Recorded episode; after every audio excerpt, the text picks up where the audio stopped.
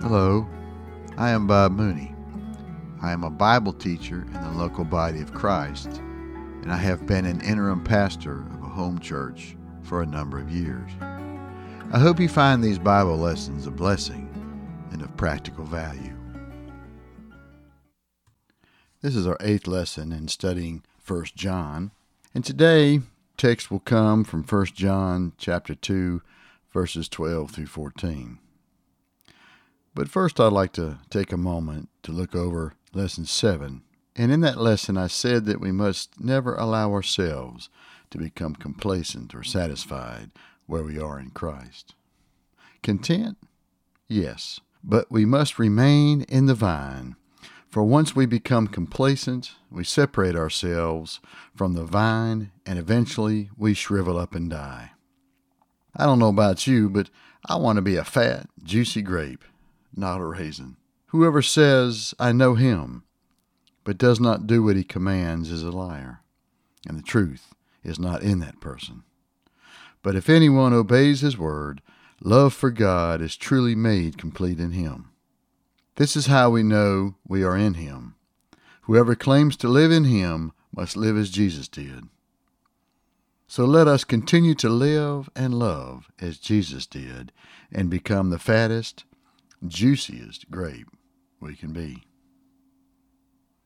Well, let's continue with our text in 1 John chapter 2, verses 12 through 14.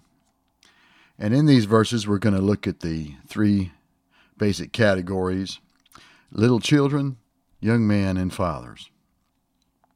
Verse 12 I'm writing to you, dear children, because your sins have been forgiven on account of his name. I am writing to you, fathers, because you know him who is from the beginning. I am writing to you, young men, because you have overcome the evil one.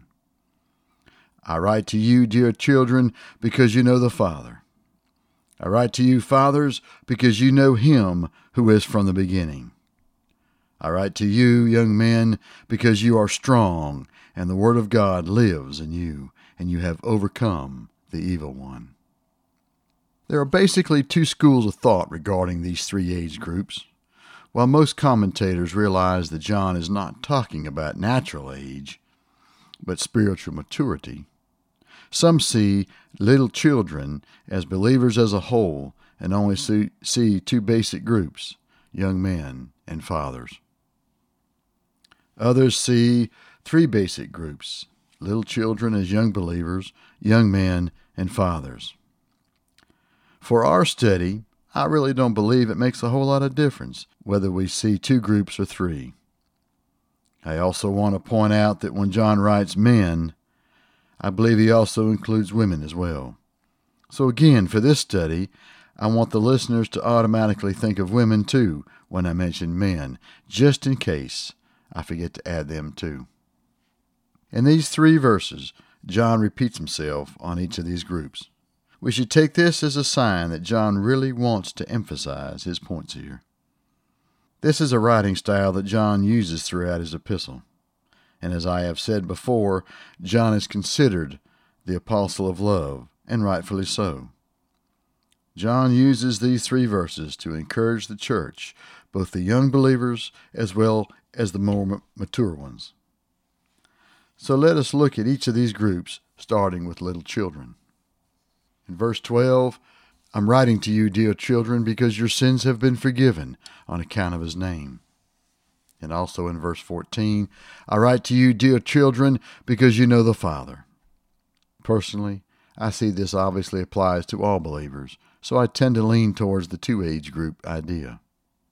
Here, John states two important beliefs that every believer needs to have a good understanding of and a strong belief in. Our sins are forgiven because of what Jesus did for us, and that through his forgiveness, we now have a relationship with the Father.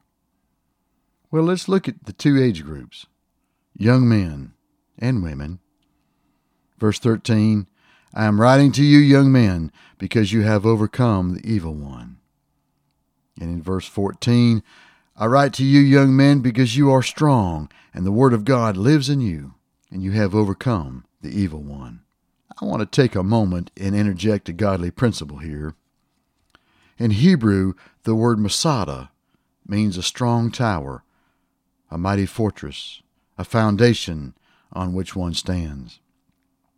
One letter difference, Masuda, means a snare, a trap, the exact opposite of Masada.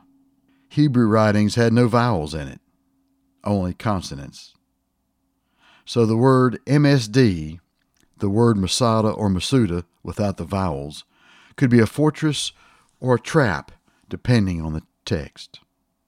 The same event, the same experience, can become either a Masada or a Masuda depending on your attitude.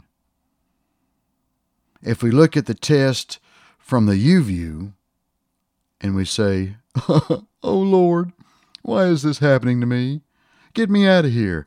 Why do I have to do this? And he doesn't have to. Whining and complaining puts us in the hands of the demonic. We open ourselves to the demonic and it makes us bitter and will eventually destroy us if we don't change our attitude and our thinking.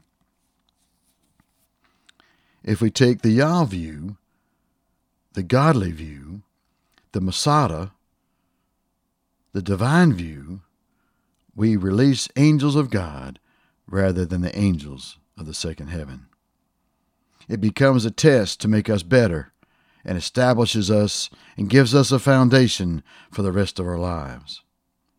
It is not what happens to us, it's how we re- take and react to what happens to us that determines if we come bitter or if we come better. And notice that bitter and better also has only one letter difference. The Greek word peirasmos means to test, to assay.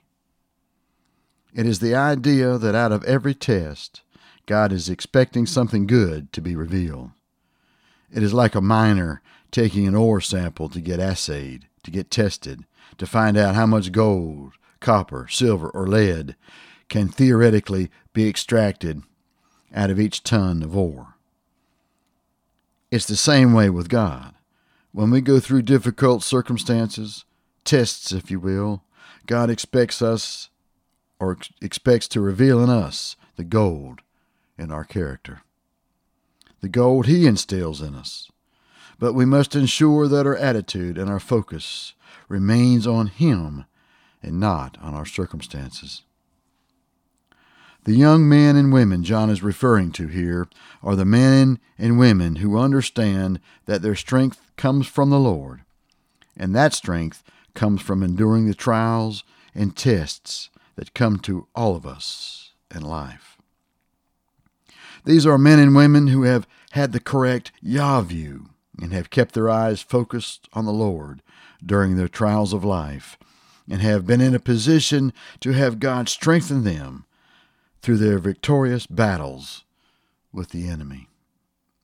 They have also been made strong by allowing the Word of God to renew their minds. They have allowed the Word of God to abide, to live, to dwell in them continuously. It is the Word of God that gives them the strength to stand and to overcome. Their tests and trials have become their fortress instead of their trap. Paul put it this way in Ephesians 6:13. Therefore, put on the full armor of God, so that when the day of evil comes, you can be able to stand your ground, and after you have done everything, to stand. This isn't their first rodeo, so to speak. They have fought and won many spiritual battles. They have learned the principle that it is God's power and strength, and they have the responsibility to grab hold of them and use them wisely. Well, let's talk about fathers and mothers in verse 12b I am writing to you, fathers, because you know him who is from the beginning. And again in verse 13b, I write to you, fathers, because you know him who is from the beginning. These two verses are almost identical. This is John's writing style to repeat himself. he is emphasizing his point here. Here, John is encouraging the fathers and mothers who have known him who is from the beginning. The Keyword Study Bible defines to know, the Greek word gnosko, as an acquired knowledge, knowing by exposure to something, knowing by learning and by experience. These fathers and mothers have known their Heavenly Father by being exposed to Him, learning from Him, and having an intimate relationship with Him. They have had these experiences not just over a few days, weeks, or months, but over an extended period of time. They too have been through the battles the young men and women have been through, and probably more. They too have learned to stand firm on the foundation of God's Word. They too have seen many victories, trials, and tests. Perhaps the subtle but important difference between young men and women and the fathers and mothers is this the young focus on what God has done for them. Fathers and mothers are focused on what God has done to others. Fathers and mothers have a heart to take what God has poured into them and pour it out into the lives of other people. Their heart is discipleship. And one last point before we close. The church does a good job of telling people what we are saved from, namely hell. And sometimes I wonder if we do that too much and concentrating too much on that aspect. Don't misunderstand me. I'm grateful that hell is not in my future. But the church needs to press on to what we have been saved for loving the Father, loving the brothers and sisters, keeping the commandments, and walking in the light. What John is saying here is Dear believers, I know your hearts and minds are focused on our Heavenly Father. Be encouraged as you travel through life and mature in your faith. Keep your heavenly perspective and remember whose you are and all that He has brought you through and all that you have received because of His name. Keep pressing deeper and knowing Him who is from the beginning. I hope you have been blessed by this message. I would love to hear from you.